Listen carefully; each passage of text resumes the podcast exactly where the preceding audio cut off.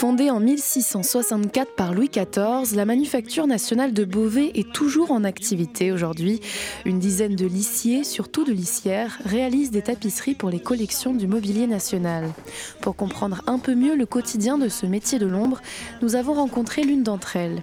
Elle s'appelle Laure et elle est lissière depuis 4 ans. Bonjour. Bonjour. Nous, on fait de la création. En fait, on n'a que des projets de créateurs, alors modernes. Bon, quand il a 80 balais, c'est peut-être pas non plus, voilà, mais c'est de la création contemporaine. C'est pas euh, ce qu'ils font en restauration, c'est-à-dire, euh, bah, ils restaurent et ils conservent euh, des vieilles, vieilles tapisseries ou alors des tapisseries modernes, mais qui ont besoin d'être d'être mis en, en état. Et voilà, nous, c'est vraiment que de la création de contemporains. En fait, c'est un peu comme c'est un peu comme Tetris, on va dire ça comme ça. C'est-à-dire qu'on crée des formes on crée une assise avec le tissu qu'on va remplir avec une autre forme, qu'on va recouvrir, et puis on va faire une autre forme qu'on va remplir. Alors après, on joue avec différentes techniques, euh, avec des mélanges de couleurs, c'est du trompe-l'œil en même temps.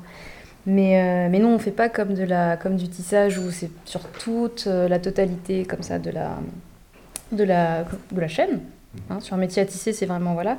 Nous, c'est de la tapisserie, donc c'est zone par zone.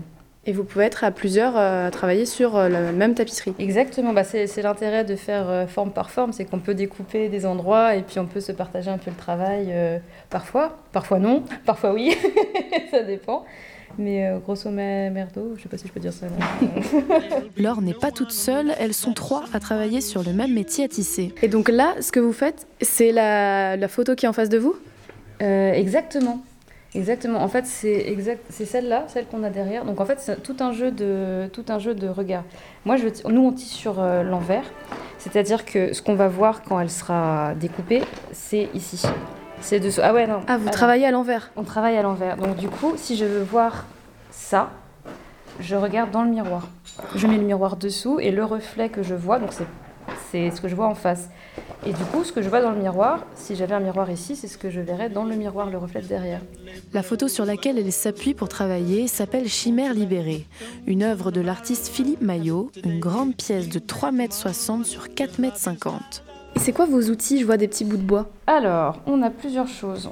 Les outils de base, hein, ça c'est la, trousse à outils du, du lissier de base. Euh, on a des aiguilles, les aiguilles à calque. Alors ça, ça nous sert à maintenir le calque. Donc le calque, c'est un dessin euh, simplifié de ce qu'il y a en dessous. Euh, c'est une sorte de guide. Après, tout le travail coloré, on essaie de faire des petites indications, mais on le fait euh, à l'œil. Ensuite, donc ça, ça va nous servir à, plaquer le calque quand on a besoin de suivre un peu le guide. On les enlève quand on n'en a plus besoin. Ça, c'est ce qu'on appelle le peigne.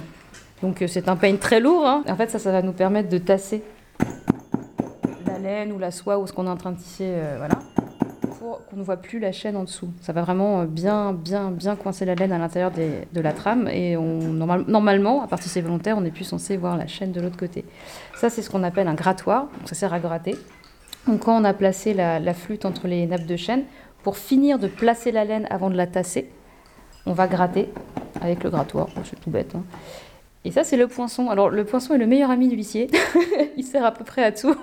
Il sert à compter les points, il sert à, tasser s'il y a besoin, il sert à avoir faire des petits détails. Enfin, voilà, c'est un, outil multi. Euh, un couteau suisse. Un couteau suisse, un petit peu. Et ça, ces petits morceaux de bois, on appelle ça des flûtes. Et c'est des petits bouts de bois qui sont un petit peu euh, tailladés sur les côtés euh, pour pouvoir les placer dans le rouet qui est là-bas. Et en fait, c'est là-dessus qu'on va, qu'on va entortiller la laine, les mélanges de laine, pour pouvoir ensuite les manipuler. Je vous montre même si vous n'avez pas l'image. Voilà, je vais appuyer sur mes, sur mes pédales. Je vais ah, mais parce que vous avez des pédales aussi? Ah oui. Alors, euh, en fait, on appelle ça la basse lisse. Parce que la lisse, c'est ces petites cordelettes là qui maintiennent les fils de la, de, la, de la chaîne. Et en fait, elles sont maintenues par des bâtons. Et ces bâtons, ils sont accrochés à des pédales. Et du coup, ça nous fait. On les ouvre dans un sens et on les ouvre dans l'autre. Et ça nous permet de recouvrir une partie de la trame, tac, tac, tac, tac, tac. Et du coup, quand on appuie sur l'autre pédale, on l'ouvre dans l'autre sens et on finit de couvrir l'autre partie de la trame. Et du coup, on cache complètement la chaîne. Ah oui, d'accord. c'est technique. Ah oui, c'est technique, mais 4 ans minimum d'apprentissage quand même. Vous avez été formé à Paris? Oui, alors c'est une formation de 4 ans au Gobelin. Moi, c'était encore un peu différent. Ils ont changé l'année suivante.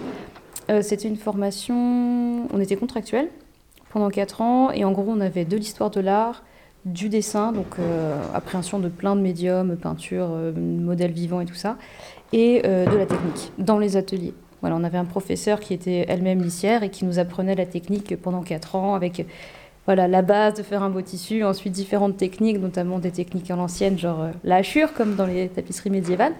Et puis voilà, on, allait de plus en plus loin et, et à la fin on passe un concours enfin, une certification pour dire voilà, vous avez votre diplôme de fin d'études au bout de 4 ans, et ensuite on peut passer le concours pour entrer dans la fonction publique euh, catégorie B, artiste lycée, technicien d'art.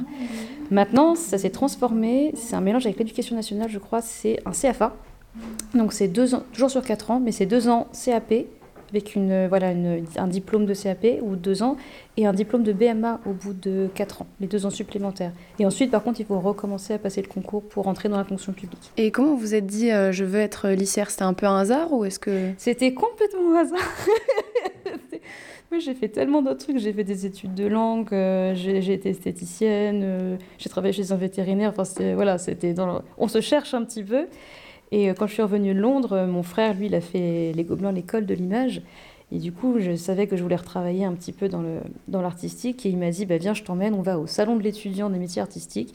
Et on est tombé complètement par hasard euh, sur ce truc-là. Et on s'est dit, fonctionnaire dans un métier artistique? À un moment donné, on a un âge où on a besoin aussi de commencer un taf sérieusement pour être rémunéré et tout ça.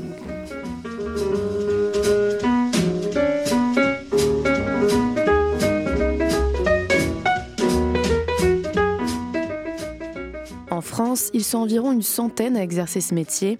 Et la particularité de Beauvais, c'est que les lissiers ne tissent pas sur des chaînes de laine, mais sur des chaînes de coton. Et là, par exemple, cette pièce, vous savez à peu près combien de temps ça va vous prendre? Bah, Celle-là, il y en avait pour combien? 8 euh, ans? 7 8 ans? Il avait dit? 4, euh, je pense euh, en 6-7 ans, on aurait fini tout. 6-7 ans. C'est rare un métier aujourd'hui où on se dit je l'aurais fini dans 6 ans le rapport au temps, il n'est pas pareil. Hein.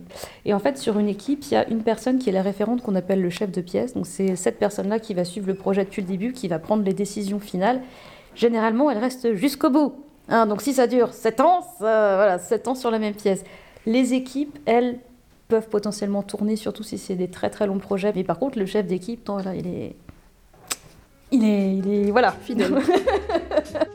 Parmi les autres projets, la manufacture de Beauvais, un triptyque a été réalisé pour les Jeux Olympiques de Paris 2024.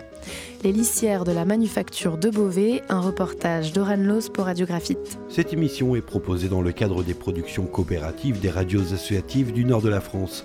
Une coopération qui a reçu le soutien de la région Hauts-de-France.